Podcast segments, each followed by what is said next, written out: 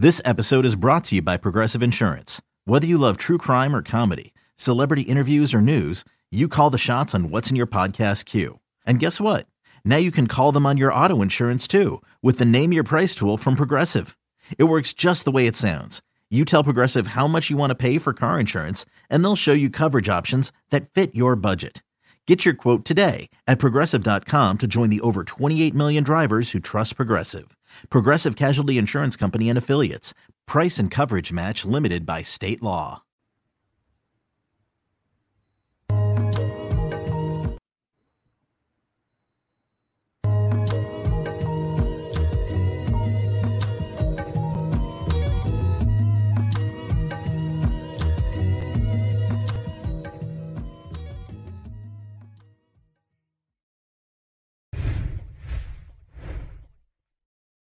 Welcome to Draft Deeper on the No Ceilings NBA podcast feed. Thank you so much for joining us this week after a little bit of a hiatus in the off season, right? That's what we want to call it, the off season.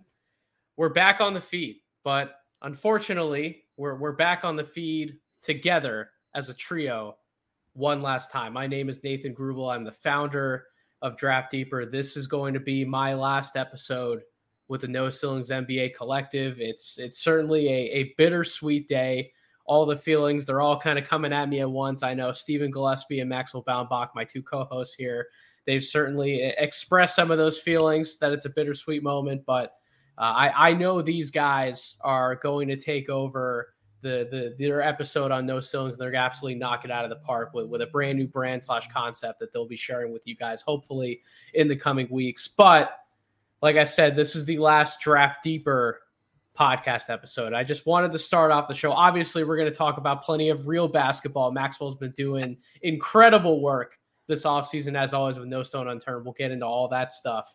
But I just wanted to start out this episode by saying thank you to every single person in the audience who has supported me since I started Draft Deeper four years ago. It's hard to believe it's been four years since I published my first podcast episode with Kevin Black as my producer, dating back to August 2020, covering the, the 2020 NBA draft class. And certainly a, a, a, wild draft class to come in. I came in on that draft class a little late after taking a brief hiatus in, in scouting during like the beginning of that 2020 cycle was was wild to, to jump in. But really what I wanted to do was start something new in the basketball space and really leverage a lot of my connections that I've had in the space, a lot of my background as a scout, you know, working with EV Hoops, working for a number of different writing platforms, covering prospects, and really trying my hand at prospect evaluation since 2011, 2012, right? It's been a long time that I've been trying my hand at this stuff.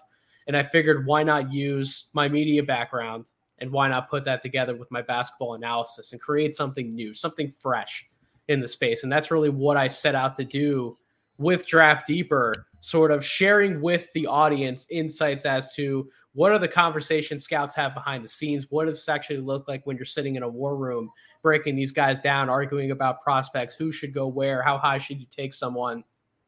And over four years, both as its own separate platform, Draft Deeper, and then when Draft Deeper was brought over to No Ceilings, I feel like that mission was accomplished. And I really do feel proud of the work that I did in this space over the last four years, but I certainly want to shout out everyone who's helped me with all of that work, right? I can say that I, I founded the Draft Deeper podcast and and really the Draft Deeper brand, but it wasn't just me that put in the time, the effort, the work into making that podcast and, and all of my writing and, and all of the content what it was, right? Merging with no ceilings and being a part of the collective with, with Tyler and Corey and and Tyler Metcalf and, and obviously Stephen and Maxwell and Nick and Albert and Paige and everyone who's been involved with no ceilings since day one, Evan Wheeler.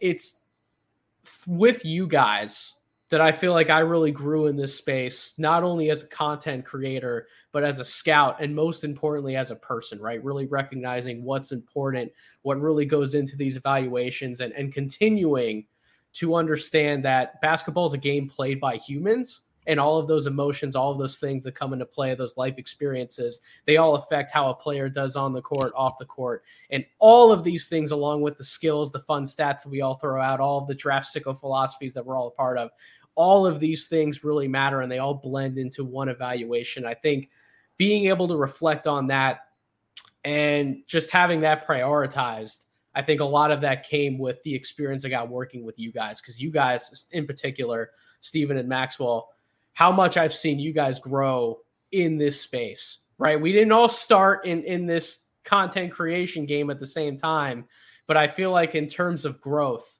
you both exponentially shot way past me in these just just these uh-huh. few years that we've been working together. It's it's truly been awesome seeing Steven come back day after day after day with with 10 new prospects that he watched and and Maxwell dig into to the ends of the earth to try and find that next guy who can maybe be that no stone unturned prospect. What you guys have done in this space supported draft deeper tremendously because I feel like you both embody what scouting actually is.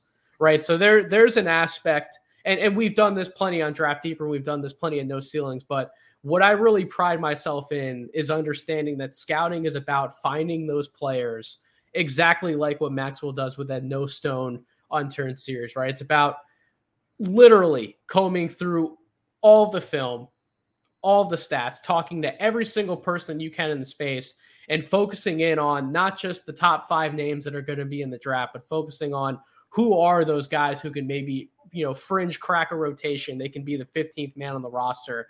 That's really what scouting is. It's identifying talent. It, it literally is like the Adam Sandler movie that's on Netflix, where he's literally traveling to every single other country trying to find, you know, the next great guy, and ended up being Bo Cruz. But that that's literally what scouting is, and I feel like there there's no two scouts in this public space who embody that more than the both of you. So the fact that I've had you both supporting the Draft Deeper brand over the last few years, it it's meant everything to me, and I can't thank you both enough for jumping in and supporting me as well as everyone with the No Ceilings Collective. But lastly, certainly to everyone who has been a guest on this show as well. There, there's too many people to list off. I, I've been able to work with so many tremendous people in this space, both you know, obviously guys like us trying to do the small time content creation. There have been a lot of big names that have appeared on Draft Deeper, individuals who are well credentialed and well established in this business have come on the Draft Deeper podcast. I can't thank all of those people enough for for really giving me the time of day and helping to support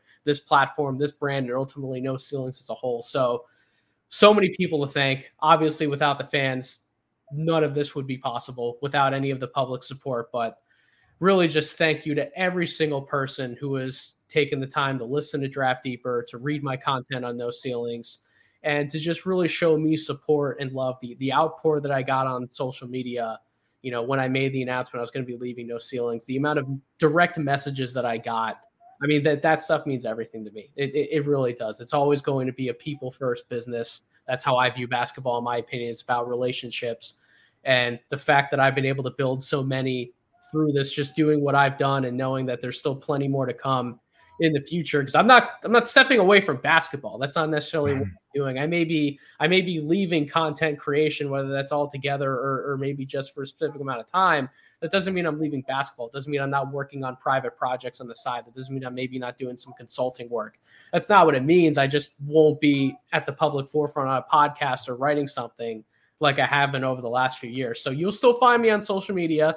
I'll still be posting stuff. You can still reach out to me, shoot me in the DMs, and you know, I know Maxwell and Steven, they're going to absolutely still be keeping in contact with me, talking about prospect 150 on our boards. That will happen, but just know that I'm still around. I'm still here. I'm still in the game. You know, basketball, while it can't be my entire life at this point, like it was a few years ago before I got married, before I was a homeowner, before all these fun life things happened, it can't be my entire life but it is still a big part of my life and I will I will never let that die out and that's very important to me. So the floor's floor is yours, Stephen. Maxwell, feel free to, to, to say a few words before we get into the real basketball. The real reason why everyone would actually want to listen to this podcast. Maxwell, do you want to follow? Yeah, yeah, I'll go first. Okay, uh, okay. Yeah, I just want to say thank you for everything, man. Like I, this was I've mentioned this before, but like this was the first like big show I was on in the the draft space was Draft Deeper. Um, so like that platform for me when I was just doing kind of my own thing on Substack at that point, linked up with Steven to collaborate a little bit, but like that was it. Like that was like the only thing that that I kind of had going up to that point was Stephen giving me his platform and then you giving me yours. So uh, it meant a lot, like because both you guys were the first two to kind of give me anything in this space. So uh, yeah, like I, I, I think it's always like I think a lot of times if you're on the outside, you can come across as like almost disingenuous or corny whenever you're like, oh, this is like a brotherhood and whatever. Like it truly is. Like it, just to speak to the position that I'm in, like on a day to day basis, I'm a guy with a house, a wife, a kid, and a full time job. So yeah. I am up early every day to do the basketball work that I do. And because of that, like basketball is all of my time that is not family and work. So I saw less of my friends, less of my extended family, anybody than I've ever seen in my life in like the last two years. And in that absence, like people, uh, it's people like Stephen and Nathan that like take over those kind of places in your life. Cause like I'm talking to Nathan more than I'm talking to members of my own family, more than some of my best friends, like from college, from high school, whatever, because like he's in the trenches with me. And Yep. Uh, through that, like you just become really close. Like you talk to somebody every day. You you get into your life. You get into the real kind of big picture things that are that are bigger than basketball. And Nathan has been there for me in ways that uh, you know I can't I can't really express enough gratefulness uh, for. So it's been a pleasure to not only work with you because as I mentioned the first time I was ever on Draft Deeper, War Room Hustle was like the first like draft specific show that I really got into, and you're from that EV Hoops lineage. So, like, and you were one of the podcasts I always listened to early on when I was first getting into this space. So, it's just been a privilege to work alongside you, not only just in terms of like basketball mind, basketball work, but just as a human being. Like, your your friendship has meant so much to me and that's not going to go away at all but nope. i'm going to miss getting to collaborate and speak with you on a podcast so often and having that to look forward to every week but just thank you for everything, man. Like I can't can't thank you enough.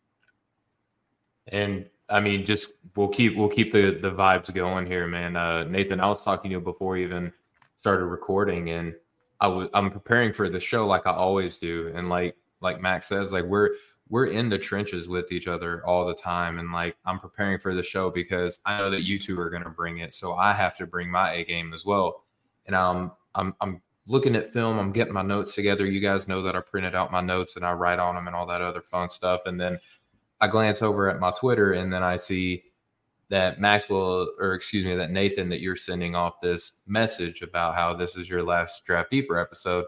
And like in the in the recess of my mind, like I knew that, right? But then I saw it like on Twitter and I was like, dang, like this is legit gonna be the last time that I record draft deeper with Nathan and like Maxwell, you and I we're going to continue to work together, right? And I'm, I'm very yeah. blessed that that I'm going to get get to continue to work with you.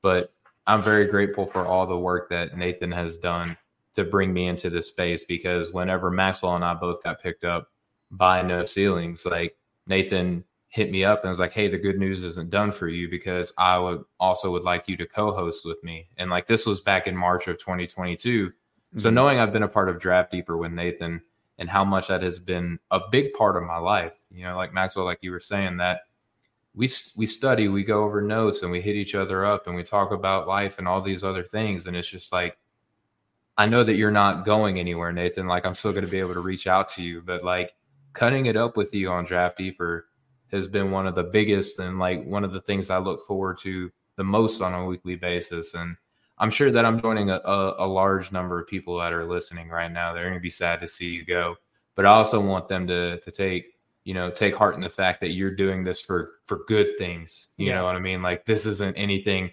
bad that we have to kind of be like, oh no, Nathan's like stepping off into the abyss. Like you have a lot of great things going on in your life, man. So the the bittersweet part comes from selfish reasons on my behalf, right? But like because I care for you the way that I do. Like I am so happy for where you are in this stage of your life, man. And I'm I'm looking forward to seeing like you grow in that area of your life. And you're gonna do great because you do great at everything you do, man. So I'm just I'm it's been an honor to take a, a to take you know steps alongside you for the time that I have.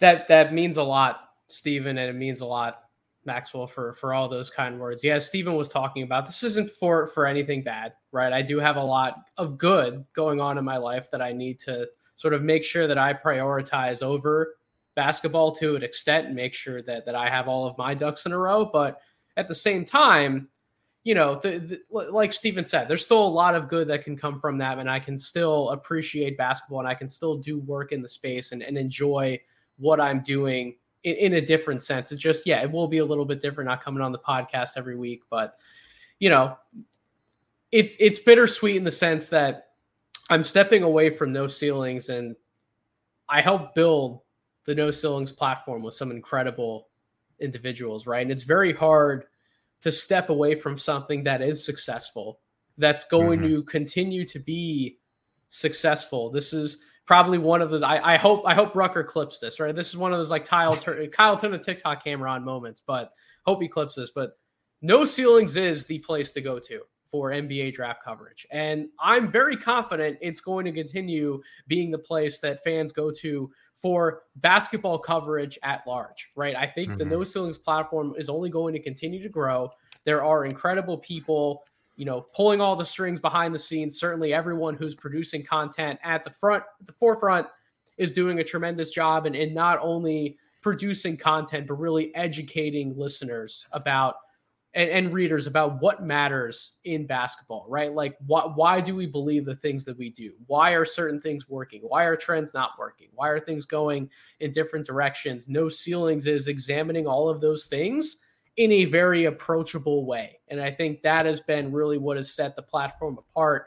And it's going to set the platform apart for years to come. So, yeah, it's hard that I'm walking away from such a successful venture that No Ceilings has been but I know that this brand will be much more, much more complete, much more productive, and much more successful even without me here. It's only going to continue to grow as the years go on. So I just I wanted to say that about No Ceilings. Everyone listening to this podcast, you're in good hands. All of the content that's being produced here, it's top notch. It's arguably the best in the business.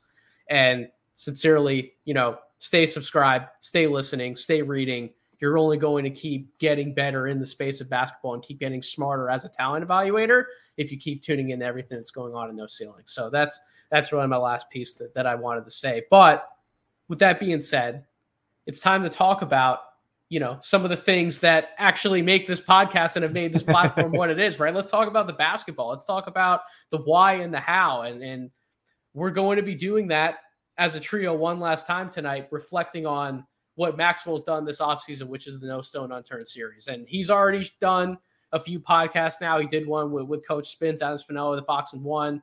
Uh, Steven is collaborating on some content with him in podcast form, but he has been writing columns about every other week, going over his No Stone Unturned, right? Focusing on the bigs, the wings. We're going to be talking about some of the wings as well as the guards. We're going to round out the No Stone Unturned series. And Hey, it's Kaley Cuoco for Priceline. Ready to go to your happy place for a happy price? Well, why didn't you say so? Just download the Priceline app right now and save up to 60% on hotels. So, whether it's Cousin Kevin's Kazoo concert in Kansas City, go Kevin, or Becky's Bachelorette Bash in Bermuda, you never have to miss a trip ever again. So, download the Priceline app today. Your savings are waiting. Go to your happy place for a happy price. Go to your happy price, Priceline. Maxwell, I, I want you to kind of give one more description about, you know, where this series came from and what it is for anyone who may very well just be listening and this is the first time they're listening to one of these episodes. But I just I want to say before you do that really quick. I sort of uh, alluded to this when I was giving some some words of encouragement for my guys here, but what No Stone Unturned is, what this series is, this is scouting in its purest form. And I think this series in particular has helped No Ceilings gain a lot of respect and notoriety within the space because of what it is. It is scouting in its purest form. And I couldn't be more proud of Maxwell for not only making this a mission of his to actually create this content and share these evaluations to the general public, but for committing himself to doing it at such a high level. Like I look at the players he's chosen for this No Stone Unturned series, and I'm like, holy hell, these are just great scouts. Period. Mm-hmm. Right? Like these are guys that everyone needs to pay attention to. And maybe they're not all NBA players, but I guarantee some of them are going to be NBA players. There are a number of these guys we're going to talk about tonight that I like as prospects, and Maxwell certainly had some hits when he did no stone unturned last year. So yeah, why, why don't you just share before we dive in, Maxwell? Like what what was really is the motivation behind no stone unturned? Like why does this exist? What what is your continued goal with this series? Yeah, so when I started it, it was there was two kind of main missions. The first was I wanted to get eyes, my own eyes, but also other people's eyes on guys that weren't getting a lot of buzz that statistically on paper seemed like this might be somebody. This might be somebody that has an NBA chance uh, or an NBA career in their future. Uh, and that was kind of the beginning of it. Um, the second part of starting it off, so in and with that mission, kind of what I had in mind at the time was I didn't want anybody that was in a mainstream mock draft. I didn't want anybody that was on mainstream top 100s. I want guys completely outside of the mainstream picture that I think, ah, this guy's actually got a shot and nobody's really talking about him yet.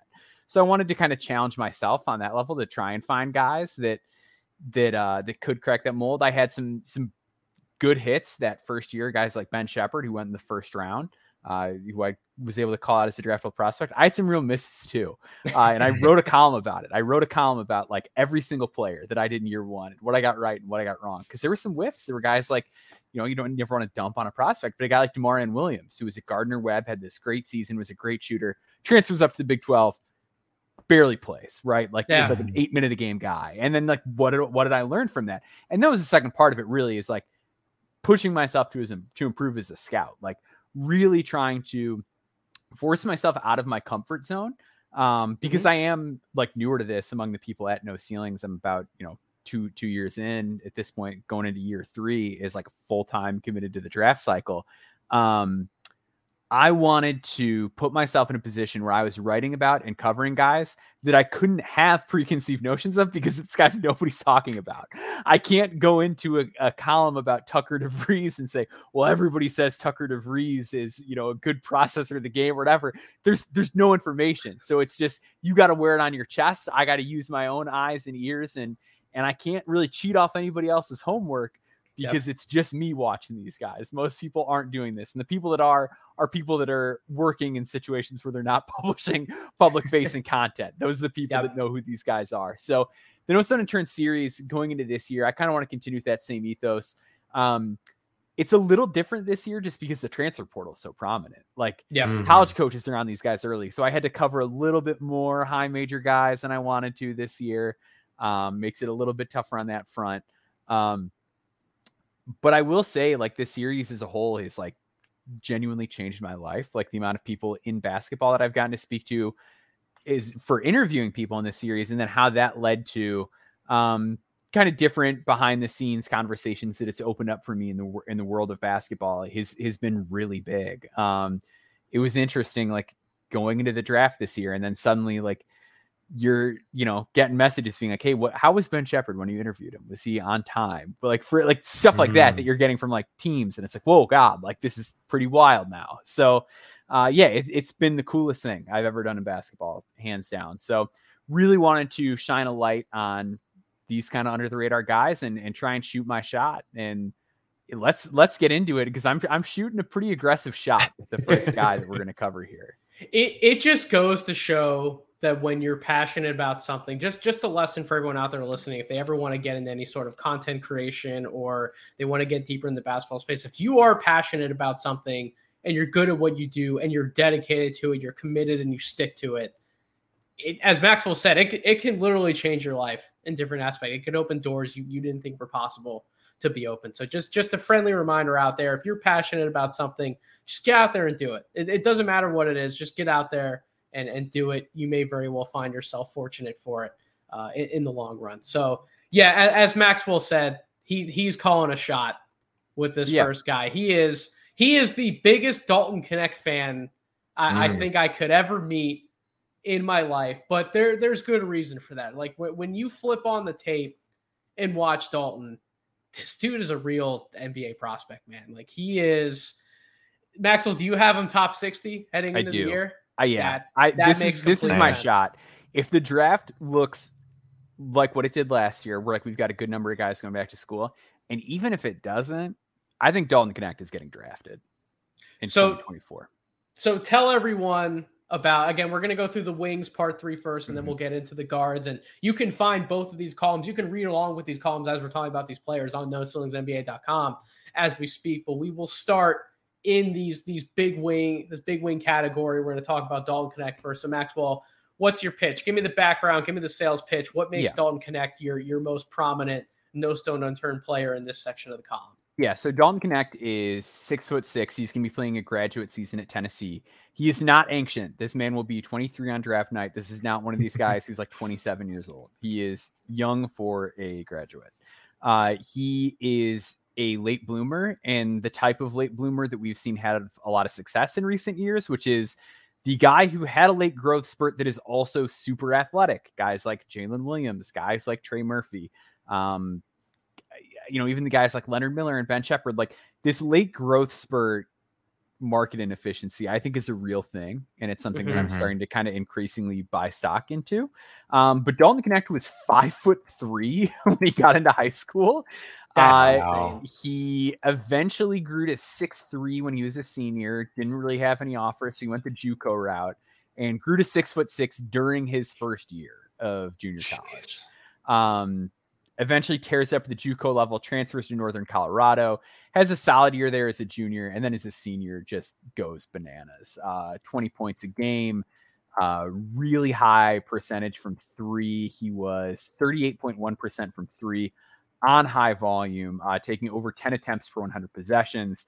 And getting a lot of those off the dribble and very smothered because this was a Northern Colorado team that had really poor guard play. Uh, and he was very clearly the number one option. So he was not getting many easy looks, and he was still doing that. Um, he is also just an obscene athlete. Like guys like Grant Nelson, who like broke the shuttle time record at the combine, just blew by him, left him in the dust. Like this guy gets to the rim and dunks in the half court more than any serious prospect that I can remember in the last draft cycle. Um, so there, I ran a query over the last decade, guys that had um, six five and above, BPM over four, 75 made threes at over 38%, and dunked at least 25 times. It's Mikal Bridges, Lonzo Ball, Dylan Windler, Ochai Agbaji, and Dalton Knecht. This is a That's guy pretty with good NBA company. size, All NBA, NBA athleticism, and an NBA jump shot. I just don't see a world where this guy isn't like, even if he has a disastrous season, he's like, what, at worst, a guy who goes to Portsmouth. Like, you can't not let him into Portsmouth just based on what he did last year and the player profile. Um, told me he went to Tennessee because it's a defensive team and he wants to get better at defense. And that's the big yeah. is that his defensive counting numbers weren't great. Passing field needs to get a little bit better. That I don't, I don't think it's like bad. Like I think it's probably better than a guy like Seth Lundy it's, was. It's not bad. That's probably like the most. that's the thing I would be disappointed in more so, even so, than than the defense. I know the defense is a real area of, of opportunity for him to improve upon. But given that he was coming from essentially the the, the pure guard skill tree, right, and, and he, he had this growth spurt, now is viewed as more of like a wing slash maybe like a small ball four.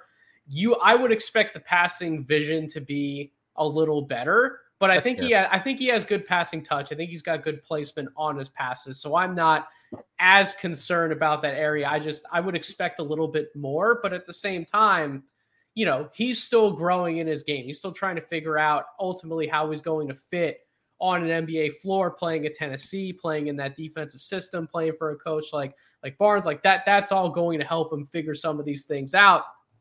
And what's interesting is you brought up the growth spurt thing as well and how it's like a market inefficiency. Like a lot of these guys, even some of these older prospects, you know, they're, they're still in college for a reason because they're still trying to figure out how to move and operate and play properly, like in their bodies, right? Like just mm-hmm. just imagine uh, five three to six foot six. That that is that's insane. And you you hear some of these stories, like Anthony Davis was like well, I think he was like six two or something like that before he mm-hmm. shot all the way up mm-hmm. to like 6'10, 6'11. And he has these massive arms and he's trying to figure out like how, how do I handle the ball in, in, some of the same ways I did as a guard? How do I operate in some of the same ways? You know, what do I do with these long arms? How do I time these blocks? Like now I got to be like a primary rim protector. How does all that work?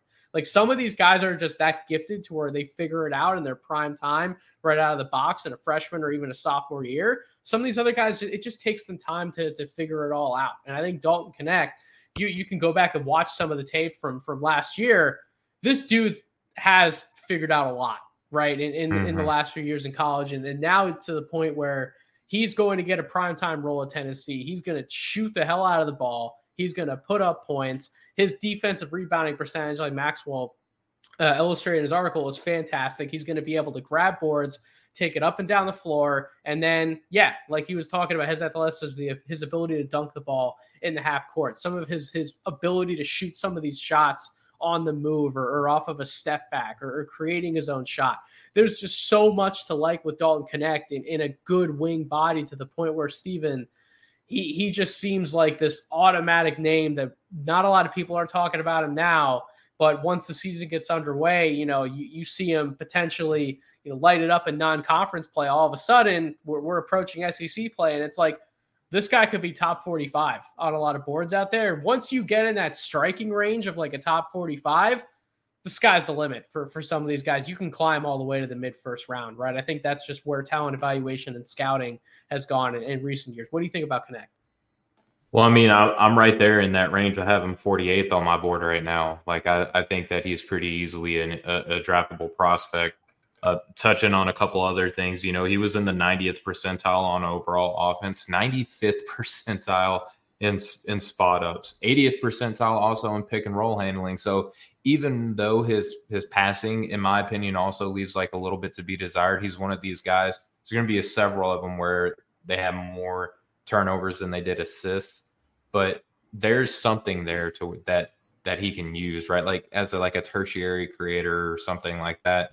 And then at Tennessee, he's going to, I love the commitment to defense. I, I, think that, you know, him going to Tennessee to specifically sharpen that side of his, uh, you know, his, his player profile. I think that that's an excellent move. I think that's one of the, the bigger wins that he could have done is going to Tennessee to improve his defense. Yeah, because every um, every game that Tennessee plays a rock fight. So there you go. Exactly. I mean, filling in that like that Julian Phillips role, maybe you know, on, on the team, and that worked out pretty decently for him, I would say. But you know, he's got good size, got good rebounder, um, good handle. There's just a lot to like. I'm always intrigued on these players, and I think that the I'm going to be talking about a little bit like throughout the offseason through some of my work, but like I think the the decision to go up in level of competition is so vital for these players because the bar to clear if you're a mid-major player to get drafted in like a prominent draft pick, like you have to be like no kidding a dude coming into the season. You know what I mean? Like people have to know who you are to clear. So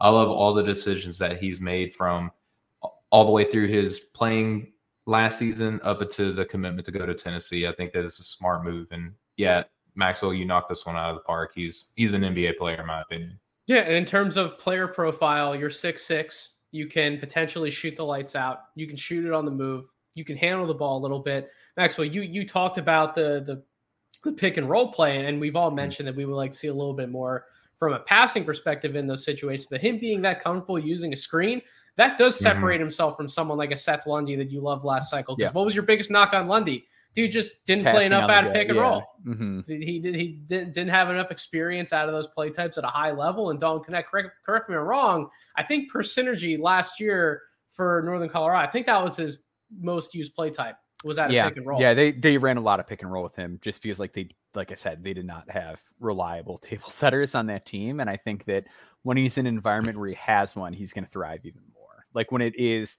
second side, defense already rotating, like that sort of thing, I, I think he's gonna shine a lot. Like we mentioned, like Tennessee being in a rock fight every game, like maybe not now that you have Dalton Knecht. Like you've got a six yeah. six guy that can score at all three levels now. Like maybe these games get a little prettier for them. You know something I've also learned too before we move to to our next player in this column, which is another another guy that I really like that, that Maxwell picked out. When we look at these prospects that have skills in all of these different areas, right? And and when you get up to the NBA, eventually you have to scale some things back. You have to play into a yep. role, unless you're like one of these stars among stars. But a, it's much easier to scale back than to scale forward, right? Than to ask somebody to do new things at a pro level or approaching a pro level at a high major college.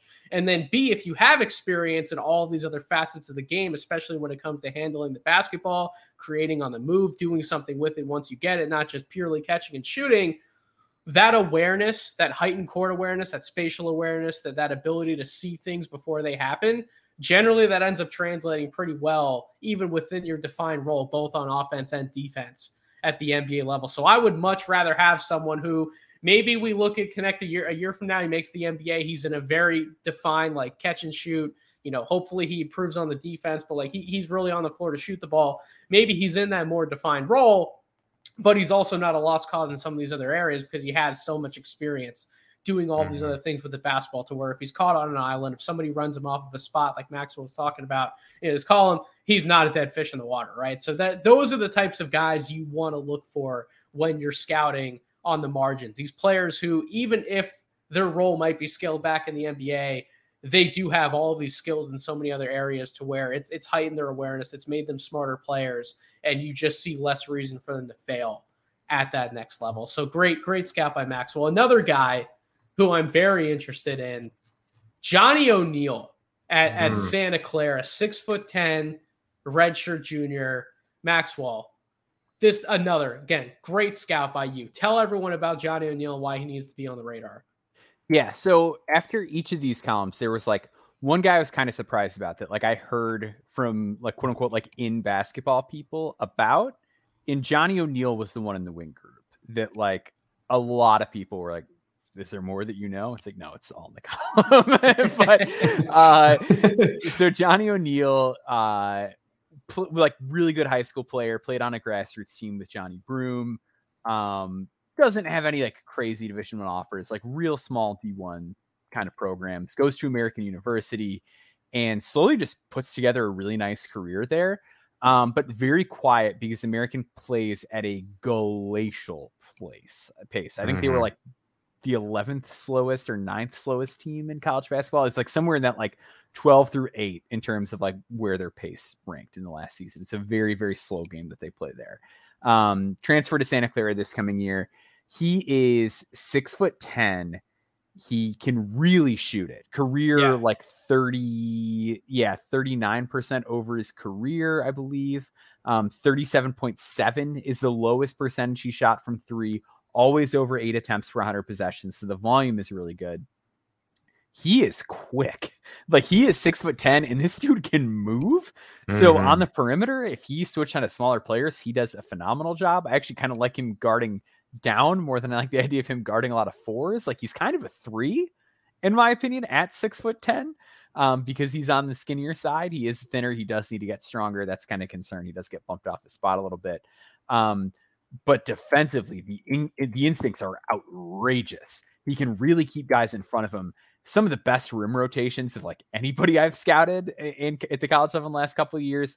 Phenomenal, just nose for the ball, nose for the rim, gives you so much secondary rim protection, and is just not going to be a guy that's really easy to pick on. Had a 6.2 block rate, which is uh, in line with guys like Jonathan Isaac and Derrick Jones Jr. in their pre-draft seasons. But we're just talking about a guy that ultimately, I, I think his passing is better than the numbers show too. I think he has mm-hmm. real feel yep. as a passer, can really attack downhill. He's pretty vicious when he goes toward the rim, uh, finishes it effectively, even though he is on the smaller side. We're looking at a guy that's six foot 10 that can shoot, has real ball skills to him, and can defend a couple positions. The real question is just going to be how does he handle, how does he do in a faster pace environment? And how does he do when he's against a, a more physical level of competition than when he faced in the Patriot League? Sure, and and and Stephen, th- those are valid criticisms. But when I look at a player like O'Neil, the reason why I'm so excited to, to see him in Santa Clara is if the, out of these names that we can talk about. Again, the, I'm not not trying to call a ridiculous shot here, but mm-hmm. if I were to have to select someone who could have a little bit more of a featured scoring role outside of just shooting the basketball in pretty easy situations in the NBA. I think Johnny O'Neil has the chance to develop a legitimate face-up package. Like I'm talking catch the high post, turn face, and either he's going to shoot over that defender, or as Maxwell was talking about, he's got that step to be able to get around people and, and get to the basket. I know we talked about Knecht a lot, but Johnny O'Neil is is four inches taller, right? So he has yeah. he's going to have an easier time depending on the matchup shooting over guys. And I think he's got the strides, the coordination, the fluidity when he's actually has the ball in his hands. We talk about these combo forward prospects a lot that we hope will pan out in the NBA. This guy actually moves like a combo forward at the NBA level. He's comfortable handling the ball. We know how much of a good shooter he is. So it's a little bit different of, a package slash mold than someone like Knecht, but for different reasons. I actually think O'Neil could be the one guy that we look back on out of this portion of the no stone unturned column. Like, wow, this guy has more scoring chops than, than, than we initially thought. He's able to do a little bit more at the NBA level when he gets there. Yeah, and I, when Maxwell posts these, like when his articles drop and release them out, like one of the names that kept popping up, you know, that I saw people talking, like messaging Maxwell on on the on his post was Johnny O'Neil, and like where I'm about to say I have him placed on my board, like to some people, it's gonna seem very insulting, but I'm gonna just like preface it with that, like I have him in a range where I'm like I have strong consideration to move you up. And as I continue to comb through my board after I lay down my initial rankings, I'm going to do another sweep through. I'm looking at him at moving up, and I'm also like, I just want to see it at the next level. Sure. I just want to see it at Santa fair, Clara. Yeah. I have him at 130th, and like this is fair, like because I have him at like 75, and like I think if you're in this space long enough, you start to understand like how fluid that rage is. Like, yes, it's, absolutely. Yeah. It's also September, boys. It, it's yeah. September. Yeah. So much is going to change in, in two months from now. So, absolutely. But the things that I like about him, we already touched. Like the the shooting is going to be the big thing. But something that struck me when I did my my review of him is that he was in the 77th percentile as a pick and roll ball handler too. Yep. So like, there's some interesting like maybe sort of like on ball equity that he might be bringing to the team, right? And the shot is very pretty.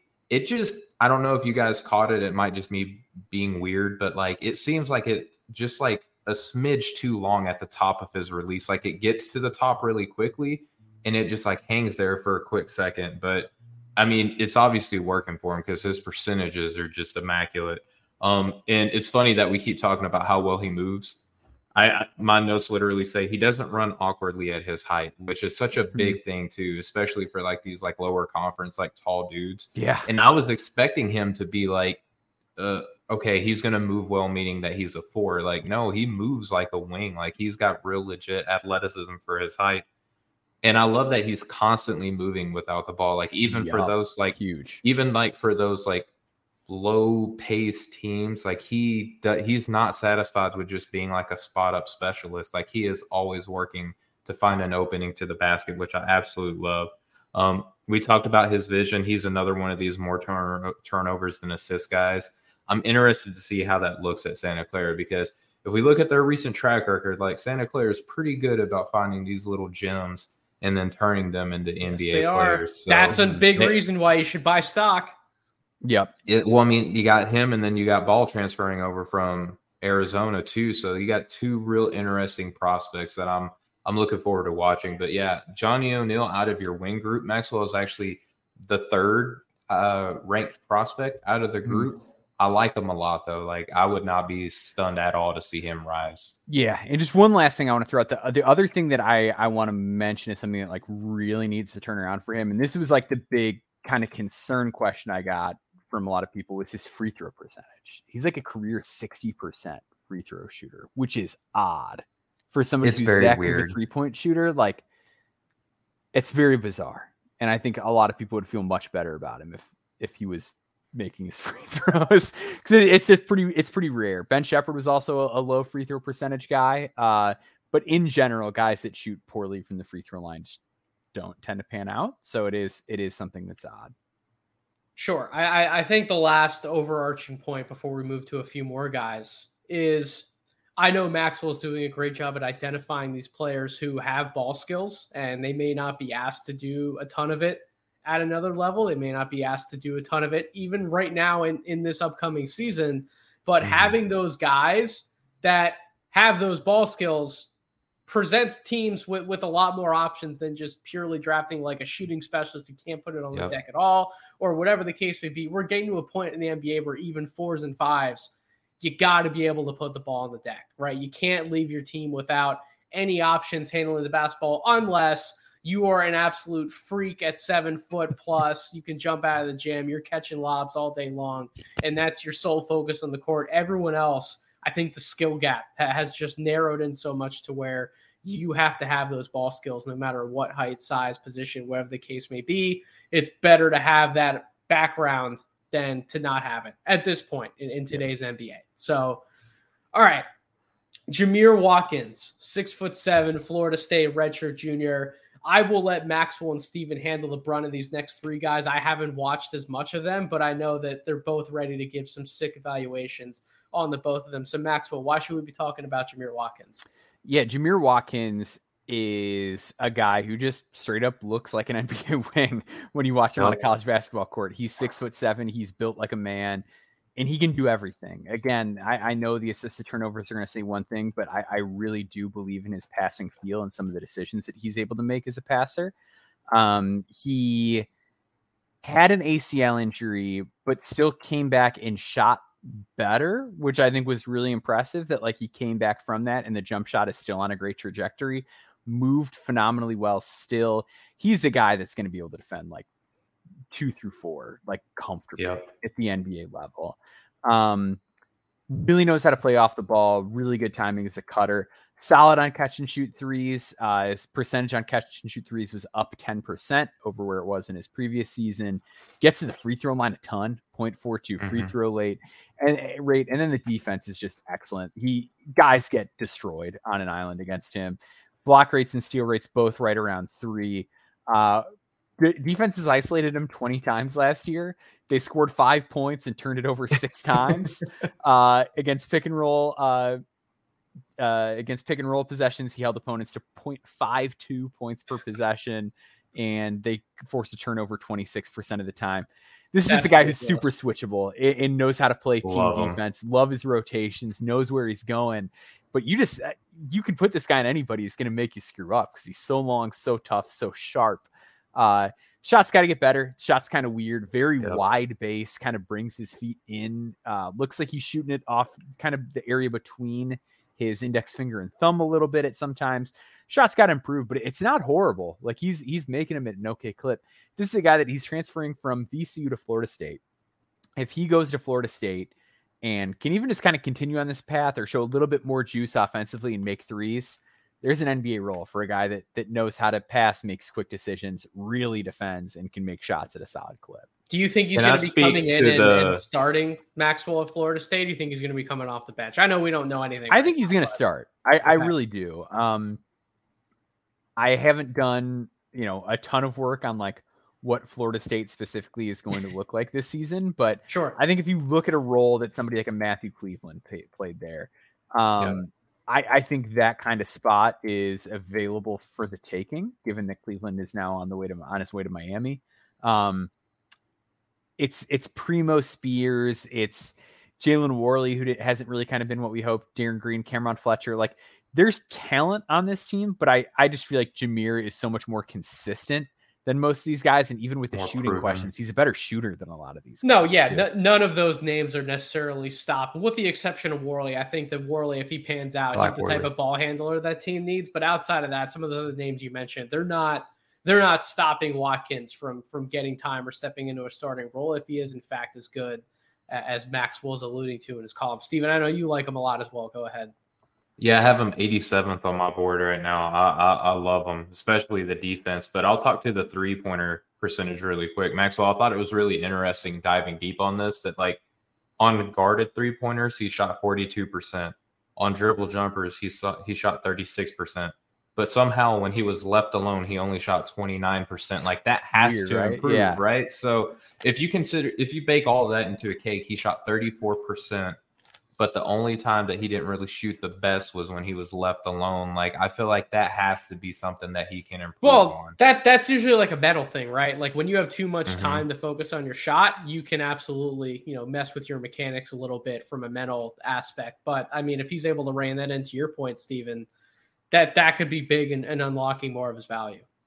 Absolutely, right? So I mean, if he can shoot off the move, if he can shoot with pressure, like I feel like the unguarded would be the easier of the three to to try to overcome. But yeah, the defense is insane. Like 96 percentile overall, had 41 steals, 23 blocks. Those numbers don't do his defensive impact justice at all. Um, really great closeout technique.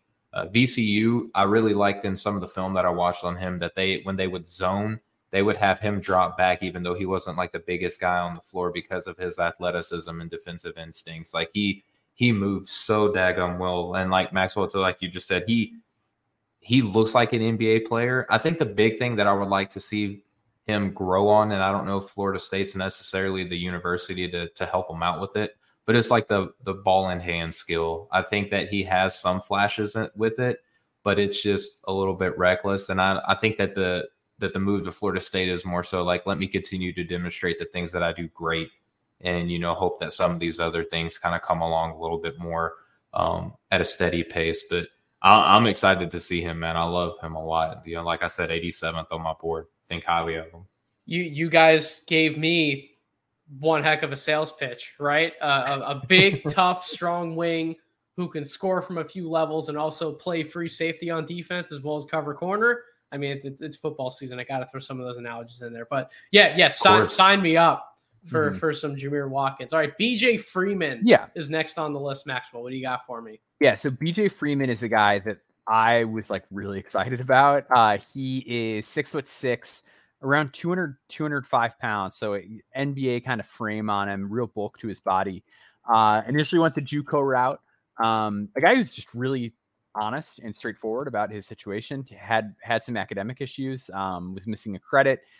The division he had high major offers, and teams just couldn't wait on him to get that sorted out. They got to get commitments. They got to get a roster fielded. So he went the JUCO route. Um, had a great season at Dodge City on a team that was like 30 and 5. Like Dodge City is one of those Man. one of those schools if you if it's a school that played on last chance U football, they're also usually very good at basketball. And Dodge City is one of those. uh, he had a slow start to the year. Um, and then over his last 20 games, 22.4 points, just under six rebounds, just under four assists, cut his turnovers, just under stealing about half a block on 41 34 84 splits. He is, I've talked about this a little bit just philosophy wise. I think the small microwave bench score is going to be a thing that really starts to go away just because it never translates in the playoffs. Like those guys just get mismatch hunted on defense too much. The lack of decision making can just be completely overwhelming for them in those contexts. I think where it's going to head is guys that look like BJ Freeman, guys that are six foot six, that can get their own shot, that can create for others, and also are just big enough that they're not going to be the same type of liability on defense. Um, BJ Freeman does need to shore up his defense. He takes a lot of charges, but he does not make a lot of plays. The effort isn't there from time to time. He's really determined to fix that. Um, but the rest of his offensive game is awesome. He is he creates like a combo guard at six foot six. He gets his own shot, great footwork, loves to get to the free throw line, gets to the free throw line a ton, and he's an excellent free throw shooter. But just uses his physicality, his dribble craft good live dribble passer, excellent eyes for the corner when he gets downhill, and very good interior passer as far as finding those jump off passes. Um, I just really like what he what he brings to the table as a guy who can create a little bit at, at six foot six, and another one of those guys. Like when I wrote about him, got a lot, lot of positive feedback about him from people within that program. They are very okay. excited for BJ Freeman coming into next season. So a guy that I, I liked, and then everything I've kind of heard since then, it, it seems like he's really buying in to the improvements that he needs to make, and he really understands it. And like they're they're talking like th- this kid knows that he he's got to do more on defense, and that he's excited to do it. So I'm very excited to see what he looks like ever since he got comfortable and had that massive final 20 game stretch you made that same sort of bigger wing microwave score pitch for an Emoni for Bates, Emoni Bates yeah. Yes, yes and Emoni did, doesn't so... have the passing sauce that BJ Freeman has. Like that was like one of my takes. I think I hit you with when I was writing this. Is yes. like, is BJ Freeman just straight up a better prospect than Emoni Bates? Hmm. We'll, we'll, we'll we will see how that pans out. Steven, any any BJ Freeman thoughts? Yeah, I just think that just to continue to add to what Maxwell said, his scoring ability the the instincts are there, and I think that you know sounds like the commitment to improving his game is, is is incredible. Maxwell, I don't know how you feel about what I'm about to say, but like I feel like he knows how to find ways to get to the basket in like a great multitude of ways, but it's yeah. just the the conversion of that is going to mm-hmm. be the big thing for him because I don't like his layups were like a snowflake. I don't think that his body looked the same like on any two layups that he did. And I don't mean that in a mm-hmm. bad like he he can maneuver around the defenses really well, and I think that's very good. But finding ways to to convert through contact or or to not feel the pressure on that end. And I think that you touched on the defense perfectly. Like he, I think that he uses his athleticism sometimes like to his detriment to where he kind of almost banks on it instead of like playing into the fundamentals. But if he's buying in, like this is definitely got to to watch out for. Um, definitely have him in a range where like I'm interested to monitor. Like this isn't a guy that like Maxwell will put out there and we'll be like, okay, man, or anything like that. This is this is like a, a real he's a watch list kind of guy. Yeah. yeah. absolutely. That's I have him in the watch list range. Uh, again, like when I saw that you were dropping this name, I was like, okay, I'm gonna scout him. I'm gonna scout mm-hmm. him now. It's one of my favorite parts about these articles is like Maxwell adds to my database whenever he does these, and I'm always grateful for it. All right, last name in the wing category. Josh Uduje. Maxwell. Mm-hmm. Give me some thoughts. Yeah, so Uduje, in each one of these columns, I picked one guy where I'm like, I get it. The statistical case is not that strong. This is the guy I kind of have. I just kind of like the eye test. I'm just kind of like, yeah. I see, I see, I see something in here. Uduje six foot five. He is super athletic, like another guy that just like moves like an NBA shooting guard. Um, really knows how to play defense. Excellent pull up score. He made something like 52% of his pull up twos last season. Um, steal rate of, of 2.5, block rate of 1.4. The issue is just the three pointer has never really been there for him. He was like, I believe, a hair under like 33%, 32% last year. Yeah, he was around 32. But he's a good free throw shooter, 90.5% from the line. So it's one of those things where it's like the pull up shot's really good. There's NBA athleticism in there. Needs the three ball to get there to kind of mm-hmm. fill that three and D archetype, and he needs to see the floor better. Very low assist rate, kind of a tunnel vision guy. Doesn't always get all the way to the rim. He's rough around the edges, but like it wouldn't stun me if he's a guy that like works his way into conversations by the time he's he's done with college. All right. Let's for the sake of time, let's move into some of the guards here. Yep. Look, the guard position, in my opinion, and Maxwell and I have had conversations about this off the air, it is incredibly divisive. And I think the mm-hmm. reason why it's divisive is because I think the bar has been raised so high for that particular position, whether you are a true one, a two combo, especially for point guards. I think the bar to actually start games in the NBA, in my opinion, hasn't been higher in quite some time. And so if you're going to come in as a guy who's looking to make a name for himself and possibly put himself up for one of those, you know, top starting jobs in the NBA, you got to really come out of the gate swinging to to make your case. And and there are I would say there's one guy for sure I think has a chance to put himself in that kind of conversation with who's first and Walter Clayton Jr. is going to be transferring to Florida. I'll let get more into him. There's another intriguing name, in my opinion, on this list, and, and Max Shulga, and, the, and then a few other names that we're going to get into. But we got to start with the best name on the list, in my opinion. Walter Clayton Jr. was a real prospect last year. He's going mm-hmm. to be mm-hmm. an even more real prospect this year, playing at, at a Power Five school in Florida. Maxwell, in case anyone has been quite literally living under a rock and doesn't know who Walter Clayton Jr. is, please enlighten the audience because I, I think this kid rocks. Yeah, I've been beating this drum since winter. I like when, eh, like when it was like that de- kind of dead week between like New Year's and Christmas. I was like, let me do a Walter Clayton feature. I, I love this kid. So I, I want to just kind of stress back to what you said. Like the the guard position is brutal right now as yeah. far as like how to get in in the NBA level and like this is the column that I was almost like dreading writing. Like I was bothering you, Nathan, about this guard column for like months. Like as soon as the draft was over, I was like, "Oh my god, like what am I?" I know we've been talking about. The, I was helping you narrow down like, your list for like months, dude. I had a list of like twenty five guys because it's just like how how do you find like guys that are guards at mid majors that like have a real NBA chance? It's hard. Like it's really difficult. Guys like spins, like other people in the no ceiling seem like I've I was sweating this one out. I'm really happy with the five I came up with, but the, the the bar is high. But a guy like Walter Clayton checks so many of those boxes that I'm feeling good about this guy playing in NBA games at some point. So Walter Clayton, um, you know, good good athlete in high school, three star recruit, offers from Florida, Florida State, Tennessee, Notre Dame, Georgia. As a football player, as he a is a player. zero star basketball recruit who gets offers from uh, schools like Jacksonville and East Carolina and Iona. Goes to Iona, solid first year, like just decent bench guard who can play some defense. Sophomore year, boom, absolute explosion. Wins MAAC Player of the Year, 17 points per game, 3.2 assists to 1.8 turnovers, really high steal and block rates, um, but really just shoots the cover off the ball. Uh, 43% from three on high volume, the best free throw shooter in college basketball last year, 95.3%. This man is an electric three point shooter, whether it's off the catch, off the dribble, NBA range, hand in the face, self created, assisted, does not matter. Did it against UConn, created in space, got himself an, an open look against Sanogo on the perimeter, drained that sucker. He is a real deal three point shooter, takes good care of the ball, has that football background, has that stocky, strong body. So he's able to finish through contact at the rim.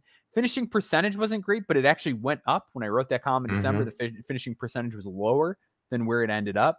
Um, sees the floor pretty well, can really defend, meets guys at the rim, super yep. explosive off of two feet, loves how he springs up to contest, very good at jumping passing lanes. And because that frame, he's going to be less of a mismatch target than so many of these other smaller guards.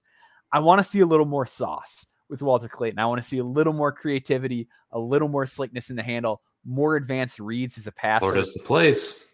Yeah, yeah. And I, I think that he's going to be in a position where he's really set up to succeed because I, I, I know Florida's loaded. I know they got a ton of guys.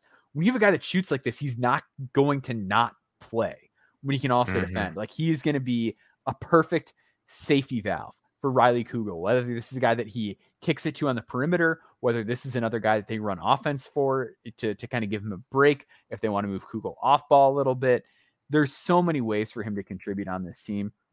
Um, but if you just look at like steal and block rate, three point volume, three point percentage, it, there's a query in the column where it's guys like him, Taurean Prince, D'Moi Hodge, Chris Duarte, and Tyrese Haliburton. Like this is a guy who's doing everything you can do as a small guard to make his case. That backcourt of him and Kugel at Florida this year, they could average 40 points a game by themselves.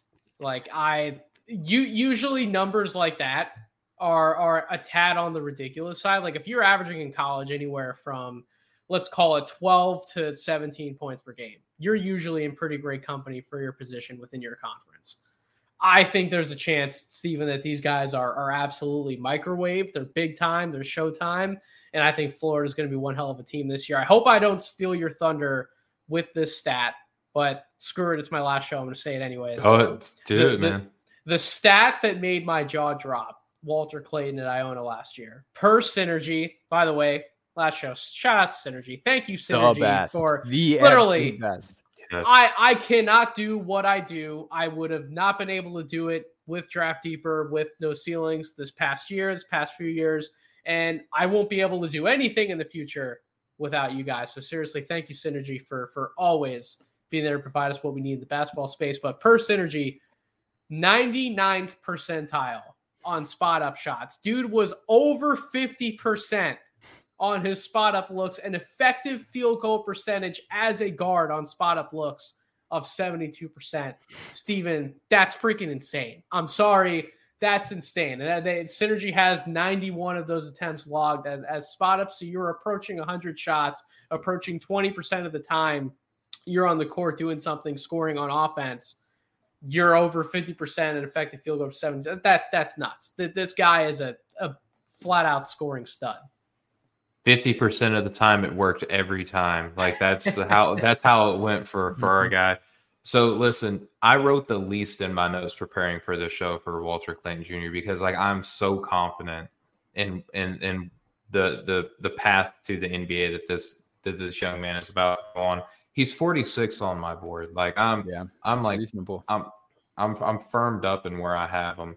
And the the one thing I want to add to this conversation before we move on is uh, for those who remember the interview I did with Brandin Podziemski last year, I made it a point to ask him, like, "Hey, what was it like playing against Walter Clayton Jr.?" He's like, "Oh, that that man is legit. That dude's got the goods." So, like, talking about a guy who who himself rose up draft boards last season after transferring schools, and was selected in the first round to a team with high, you know, championship aspirations is like I take basketball seriously, like it's all I ever think and do and and, and act on. And this Walter Clayton kid, like, is made of the same stuff.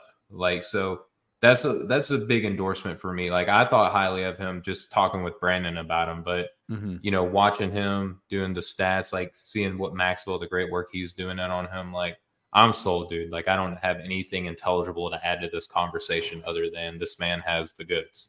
That's it.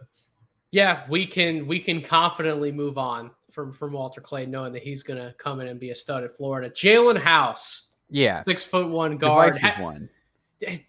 He he is he he is a little bit of a divisive problem, although he does have like you pointed out first thing in the column, he does have the bloodlines to to back it up. Yes. This dude mm-hmm. comes from an, an NBA lineage. He he absolutely knows what he's doing. So uh, from that standpoint, he's going to get a chance as a prospect. You're going to be able to make it. But Maxwell has a legitimate case to make for for Jaelen House. So why did you write about him in your column? Yeah, so Jaelen House is quicker than a hiccup. Another one of these guys that that takes good care of the ball. Has some real scoring chops to him. Even though he is small, he's he's listed at six foot one.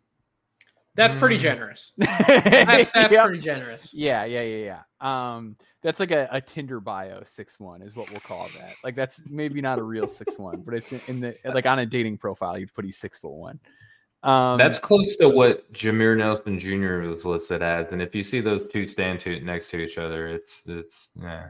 Yeah, Jameer Nelson Jr. was like, fir- yeah, firmly taller than him. yeah. Uh, and and also like so much bigger. Like that's the other thing that Jaelen House. This is a guy who's hundred. He would be the ninth lightest player in the NBA if he gets the NBA. So very very mm. thin, very small, but extremely quick. Gets to the rim a ton unassisted because of how quick he is. Is going to have that NBA NBA catch and go speed to kind of just get inside the lane from spot ups if if teams are respecting his gravity. Um, 37% from three last year, Another guy who really good, crafty decision maker can really whip the ball out of the live dribble. Very good with the dump off passes. Morris Udeze was one of like the top just guys in terms of getting dunks in the NCAA last year, and Jaelen House setting him up was a big part of that. Um, but the reason we're here is is the defense. Uh, he is a ridiculous, ridiculous defensive playmaker. Uh, another high block rate guy, 2.1 block rate, which is high for a guard but a 4.7 steal percentage, which is an elite number that is above mm-hmm. what guys like De'Anthony Melton, Alex Caruso, Gary Payton II, Kris Dunn, and Jose Alvarado did in college. The man is a menace. He's a he's a thief, and he will find any way possible to take the basketball away from whoever has it. So there's some gambling, there's some negatives that come with that. Uh, and he has real work to do as a pull-up shooter, which is like my biggest hesitation. Is if he had a pull-up jumper, I'd be all in. Not great pull up numbers in the mid range or from three. I don't know how much teams are going to respect his gravity. Between that, the size concerns, I get the reservations. I think he ends up a top 100 guy. Mm. That's that's really what it comes back to, right? Though those two key ingredients, right? I, I think to, to your point, Maxwell, when you wrote about it a bunch in your column, like if this guy works out, you're looking at him in like a Jose Alvarado type mold, like that's the comp you want to make the one thing that you and I talked off air, and now I get to share it on the podcast feed, is that I would be very careful in making a comparison as a best case scenario for a player who is already so unique in what he does, especially yeah. the fact that he doesn't have those same metrics slash shooting efficiencies and splits from three point range like Alvarado did, you know, when he really broke out as a prospect at Georgia Tech. Like I would I would be very careful about making that type of a comp, which is what makes me nervous. But a lot of what you did talk about Maxwell, I mean, it can make me excited for him as a prospect. And I can certainly see why you would want to make the argument as, yeah, he's one of these smaller guards. You know, we, we see where that's going in the NBA. But at the same time, there's always going to be players like this going in and out of the NBA. They're going to get cups of coffee, they're going to get shots. And if you're going to stick, Steven, usually you're either going to be lights out offensively, or you're really going to earn your role by coming in and, and taking a lot of defensive assignments that other guys just don't want to take. But because you know that this is your chance to make it in the league, you're going to take them with a smile on your face and you're going to go out there and be a game wrecker. And, and for, for some of the things we can pick apart with House, he does have that mentality, you know, that understanding, that background of if I'm going to stick in the NBA, I got to be a game wrecker. He may very well prove that, and he he could make some noise getting into the next level. And, and I mean, I think ultimately, if we're if we're gonna just be honest with this, right? Like, who his dad and his uncle are are probably gonna get him a shot, right? Yeah, and that's gonna absolutely. be what gets it. That's what's gonna get him a foot in the door. But, Son of Eddie House, nephew of Mike Bibby, by the way. Yes, uh, thank you, thank yep. you for thank you for cleaning that up. But he's got to earn it I though. Mm-hmm. He's got real game though. Like that's the thing, right? Like the the size, like like people are that size and they don't suck because they're small. I'm just saying, like for his draft prospects, like that sucks that he's the size that he is because like when you watch the film, there's not much that you can be like, nah, I don't like that. Like, nah, I don't like that. It just ultimately is going to come down to do you believe that he at his size can contribute? Like the last player in the NBA that we had at his size that really achieved much, you know, outside of, you know, GTA was Isaiah Thomas. And he was draft last pick of his draft, right? Like pick 60 overall. So like Nathan, like you're saying, these players are kind of few and far in between, but I really think that like I don't have him in a range where I think he's gonna get drafted like today. You know what I mean? But like if he can consistently show some stuff and like this is going to be i think going to be an intel prospect where like we're getting close to the draft and like whatever's coming out about him is going to heavily influence where people place him on his board i think that that's the honest opinion because it's not his game. It's mainly his stature mm-hmm. and how he's probably going to be attacked, you know, at the next level that I think a lot of people are going to be concerned with. If if he's making shots, he's going to be on radars, right? Yes. Like that's that's a given. So that's really going to come down to, in my opinion, his his shot making ability as well as uh, proving that the the playmaking improvements he's made over the last few years. It's not just a flash in the pan; those are legit. He's going to keep getting better as a playmaker, and then the, we haven't seen the full extent of where his ceiling lies and in that particular aspect of his game. But speaking of getting buckets, though, Zeke Mayo, right? Six foot four guard. Maxwell, I know you like Zeke Mayo. I know Steven likes Zeke Mayo. He's actually been a prospect I've been seeing a little bit more of on, on social mm-hmm. media. People are starting to talk about him a little bit. But Maxwell, why did you choose to write about Zeke Mayo for this column? Yeah, because he's awesome. Yeah. so, so he gets buckets. yeah. Zeke is six four. Uh, he is really strong, really physical, but just another one of these guys with like a fascinating style of play. Reminds me, there's some differences as far as like the passing and playmaking feel. But the guy that I always kind of went back to with him in my head was Jason Preston when he was at Ohio, where there's just a really strong level of pace and an understanding of how to use it to get your own looks. And he's also a guy who uses that hostage dribble a lot, the same way that uh, that Preston did. I think the difference with Zeke is I feel a little bit more confident in Zeke's shot coming out. Um, yeah. and I, I, I think that's kind of the difference maker. He is a really great three point shooter. He had a, a down year from three at like 37% on high volume. He was around 42% his first year. And kind of like to your point that we talked about Jameer earlier, like it was his catch and shoots that didn't go this year. Yeah. And like he hit those at a really high clip as a freshman. So uh, I do think that'll kind of turn back around uh, but it's really strong pick and roll ball handler with NBA range.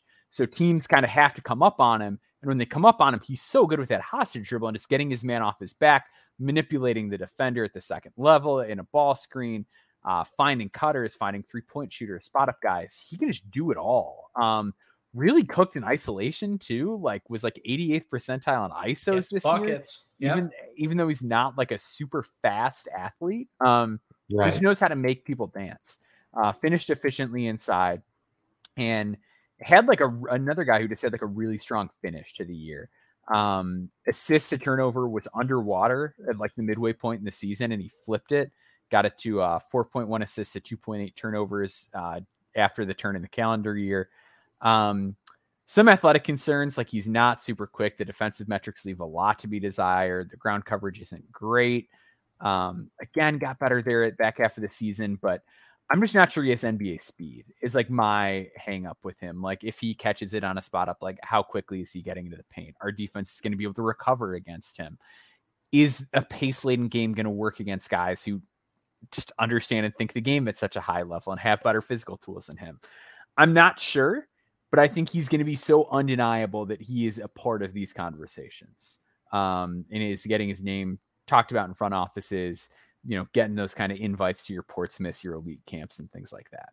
Stephen, what do you like about Zeke Mayo? I mean, oh, Maxwell touched on like the, the, the main things about him. Some interesting things that I that I that I think were kind of fascinating to to look at was his percentage at the rim. Like he's 69th percentile while finishing at the rim, but with zero dunks. You know what yeah, I mean? So I think that that speaks. Yeah, so I think that speaks to the athleticism and you know kind of explosive concerns that that Maxwell has to his game. But he is uh he plays with such a unique feel too. You know what I mean? Like in all honesty, I'm surprised that he stayed at South Dakota State. You know because again, unless you're like an undeniable talent, like staying at these mid majors is is hard. It's a hard bar to clear, let alone for being a guard. You know, like as we have been talking about at the early portion of the show, but I want to see if he can improve his, you know, his strength, especially on the defensive side of the ball, because I think what hurts him defensively is that he's just he can kind of get moved off the spots fairly easily. So I want to see if the the strength, um, particularly the core strength, has shown signs of improvement because, as we keep saying, this man's a bucket. Absolutely. So our last two players here, I'm actually going to leave it up to you guys to choose between them which of these prospects do you like more heading into the season? So Maxwell's last two guards he had there were Chance mm-hmm. Jenkins, six foot four guard, fourth year junior, and we also have a guy who I know I like, Max Shulga, six foot four guard, going to be a senior at VCU. So Maxwell, between those two guys, I know it's it's like making you pick your favorite, yeah, I know, child, but mm-hmm. uh, which one of these two do you like better? So I'm actually going to let you cook on Shulga because I know you like him a lot, but I'm also kind of a gambling man with guards. Like I feel like with guards, you got to get a little risky with it, and that's why Chauncey Jenkins is on this list because I'm I'm gambling on this guy. I like Chauncey. I like. I him. do too. So he is six foot four, hyper hyper athletic. I, I spoke to yep. Old Dominion's coach Jeff Jones, and he called him like a plus plus athlete, and uh, when he was at uh, Wichita State, uh, Gregg Marshall, who was a coach there at the time, made a comment that he's kind of like Ja Morant. He's obviously not Ja Morant, the rookie of the year in the NBA, but that's who he reminds you of. He has some of the same characteristics as Ja Morant. He's extremely long and bouncy, and he's a highlight reel waiting to happen. Uh, Metcalf actually brought up Jenkins early in the year. Uh, he was like, "This guy plays like he drank three cups of coffee in a good and like that. That was actually kind of I think what got me on him the first time was was Metcalf. Um, he is a really good defender, very quick twitch, very smart, good, good production like metrics, but not a guy that gambles too much. Like if you dig into the film, he knows how to just stay in front, knows when to help, doesn't do dumb stuff. Just a super athletic guy that knows how to how to play defense and stick within those principles. Um, gets a lot of blocks off of like putbacks and things like that when guys just aren't really paying attention to him. He'll sneak up behind. Um, it was, this was so funny. I, so I, I, watched like a bunch of these guys' games when I do this. There was a game against Coastal Carolina. They had this point guard Antonio Daye, who drove, who like got his shot blocked at all three levels by Chauncey Jenkins in the same game. Like just kept trying him in different ways and getting stuffed.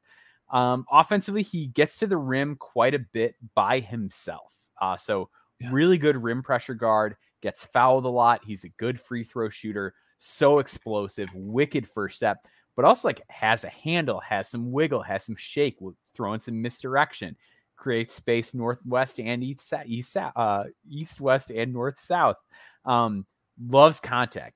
Uh, and then has some passing chops, turns it over like assist turnover, not quite where you want it. But this guy barely played his first two seasons at Wichita State, got his first real run at Old Dominion, was their leading scorer, leading assist getter. The fact that it was like pretty positive assist turnover issue, I can live with especially especially because he was showing live dribble passing flashes with both hands. Three point volume is super low. Took like yep. 4.5 per 100 possessions. Um, another guy who's really skinny at 173 pounds, but he's so athletic and, and just like is going to be a plus athlete at the NBA level. I don't think you can teach some of that. The work ethic stuff that I've I've heard again even outside of the interview with the coach from people around him has been very positive. Um, it's it's a bet on the shooting volume going up and the shooting percentage staying roughly the same or getting better.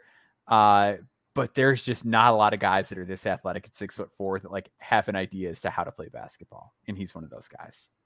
That's completely fair. And and and by the way, love maybe love's a little bit strong of a word for for my appreciation on on Shulga. It's very early. A lot of these guys certainly have a case to make. But if I were to just stand on a small soapbox for Shulga, because I think I think Steven also really likes Chauncey's going to talk about him as well.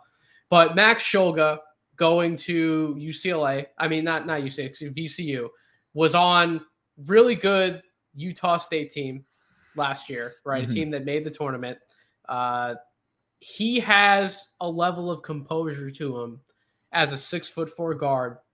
The way that he goes about his business, right? How he approaches scoring and getting to his spots. He's a big physical guard, right? He loves to draw contact. Maxwell wrote about his his free throw rate, how he gets to the line, how he's able to convert from there, how that's a reliable source of offense for him. He understands how to play different angles, how to use his body in the best ways, how to score from the mid range. He can get up shots from three point range. He can be a shooter in multiple areas of the game. He's a, I, I would say he's a solid to good playmaker. I wouldn't call him great or any stretch of the imagination, but I think he can keep the ball moving. But just how he's able to get to his spots consistently, where he wants to be, his approach. I'm not making a direct comparison. I'm not not going to do that because this guy has been so special in how he's risen up in the NBA. But just where they're kind of at, where he's at at this point in his career versus where this player was around the same time in his career, just reminds me a bit of Austin Reaves, man. Like just like how he plays the game, how he approaches, how he's able to see the floor, but really the physicality. Where like Austin Reaves, he's not necessarily sizing people up and blowing by every single man on the floor, but he just understands how he needs to get to his spot, where he needs to go, and then he's able to convert every time he gets to that spot. And I see a lot of that same approach and Shulga, right? Austin Reaves, another physical guard, can bump guys off spots, embraces physicality, knows how to use that to separate himself on a jump shot and create a more open look than he would have initially gotten. I see a lot of those same things from Shulga.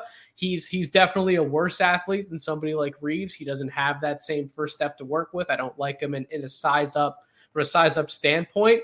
But just a, as a spot up scorer, as somebody who can score with the ball as well as without the ball, how you're not getting him caught on an island, he doesn't know where to go with it from a playmaking standpoint. I really like a lot of what he brings to the table, and I think he's going to bring a lot of good things as a point guard to this VCU team. I think he's going to be one of the captains that, that on, on the team, the straw that stirs the drink, and I think it's going to help him in a big regard to where we may be talking about him in, in like one of these Portsmouth type capacities, like Maxwell's talking about. And if you get into Portsmouth, if you get into elite camp and you play well in these games, all of a sudden your stock can just go. I, maybe through the roof is the wrong phrase to use, but certainly in a place where you didn't think it could be, you know, a few months before those games. So he's he has to get himself to that point, but once he gets there, I think he may be in a spot where he's outplaying a lot of those guys, and that's why I, I like him as a prospect. Steven, go ahead. Which one of those two guys do you want to continue to talk about? Yeah, I won't go too long on either one of them. Uh, I'll just say that uh, I like Chauncey a lot, just specifically for the athleticism. Uh, the Shulga stuff, I'm a little bit more hesitant on, especially once uh, seeing them up against Missouri. It kind of put a, uh, it kind of put in perspective where I think teams can like do to him a little bit on the defensive side of the ball. So that has me a little bit concerned, especially like in the pick, in the pick and roll. But I mean, going to VCU could could shape up a lot of that, especially on the defensive side of the ball. So really happy with the decision making on on Shulga's end for that. But both both very fine players. Definitely glad I have them added to the database. And shout out to Maxwell again, man, for the continued work that he puts into finding these types of players because it it definitely enhances your scouting eye. Absolutely. So that's going to do it for for this episode of the podcast from a, a basketball sicko perspective. I just want to get fellas our last show together. And w- what are your general thoughts about the 2024 draft cycle as we approach it because there's already been so much negativity shared about this draft what? class and, and, and, i know right surprising but may, maybe maybe there's no true clear number one guy as we record this on september 13th 2023 but I have seen a number of guys who intrigue me from a role player standpoint. I think this is going mm-hmm. to be a deeper class than people give it credit for. I, I like I said, I've, I've, been I've been playing my hand at this since since 2011, 2012. I've seen enough drafts where everyone's talking it down at this point of the cycle, and then you give it till like December and January, and all of a sudden there's a bunch of guys popping up who weren't that high on RSCI top 100s yet they're making their names in college basketball, and now you're finding them in a bunch of these mock drafts that you're reading online. Like this, this stuff happens every single year. And so I just want to kind of give my last piece on this upcoming cycle and and future cycles. Don't buy into all the preseason negativity. Watch these guys for yourself.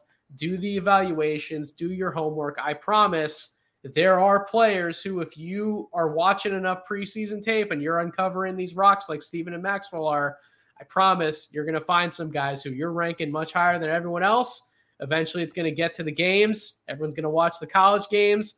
They're going to understand the appreciation you have for in preseason, and you're going to see a lot of these guys spike up boards. And all of a sudden, we're going to be talking about it as a deeper draft class than we thought. I promise it's going to happen. So don't crap on the 2024 NBA draft class just yet. Maxwell, your thoughts on on what we're going to be looking at in 2020? Yeah, no, I'm I'm right there with you. I think it just drives me insane. Like we get, I, I don't know, we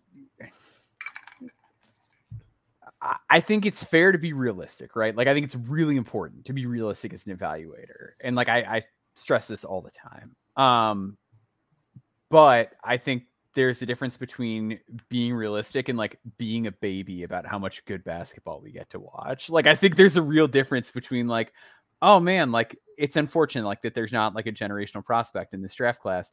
But I think you can go too far and be like, oh, this class sucks. It's awful. It's so bad. Like if you feel, I don't know. I I'll keep I'll keep it to myself. But I think to your point, like role players are exciting. I love watching yeah. an NBA game and watching great role players do their thing. And if that's all there is, I'm going to enjoy it. I'm going to have the time of my life watching these guys and learning and seeing what we can what we can find in them and where these upside areas are.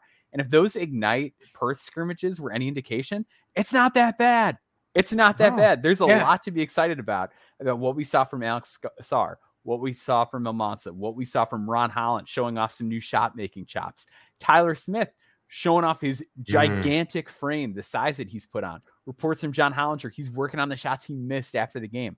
I love it. I'm really excited. I thought those games were a great appetizer.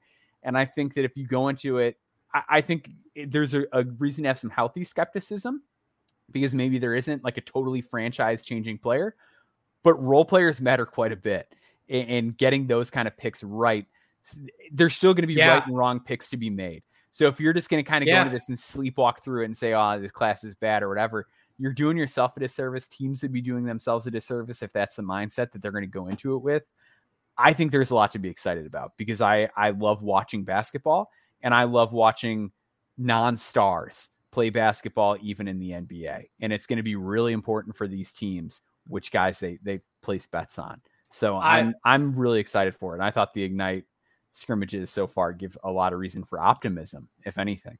I'm right there with you, Maxwell. I've already talked to enough people, you know, agents alike, people in the league alike. I, have already talked to enough people. The, these second round picks these these you know the situation like we had in Denver, you know, training in for multiple second rounders, trying to choose guys who can maybe crack their rotation this upcoming year, trying to find players on these contracts that are going to provide exponential value compared to what they're actually being paid versus how many minutes they can play on the floor. I promise you, these draft picks are going to become more important as we get deeper into this new CBA, where there's only going to be a certain number of star players, about two star players taking up that certain percentage of the cap then you're going to have to pay all these starters more money. And then you get down to these role players, and it's like, well, I can't also have a bench of like three or four more guys, you know, being paid starter level money. I'm going to have to try and build my roster around the margin somewhere else.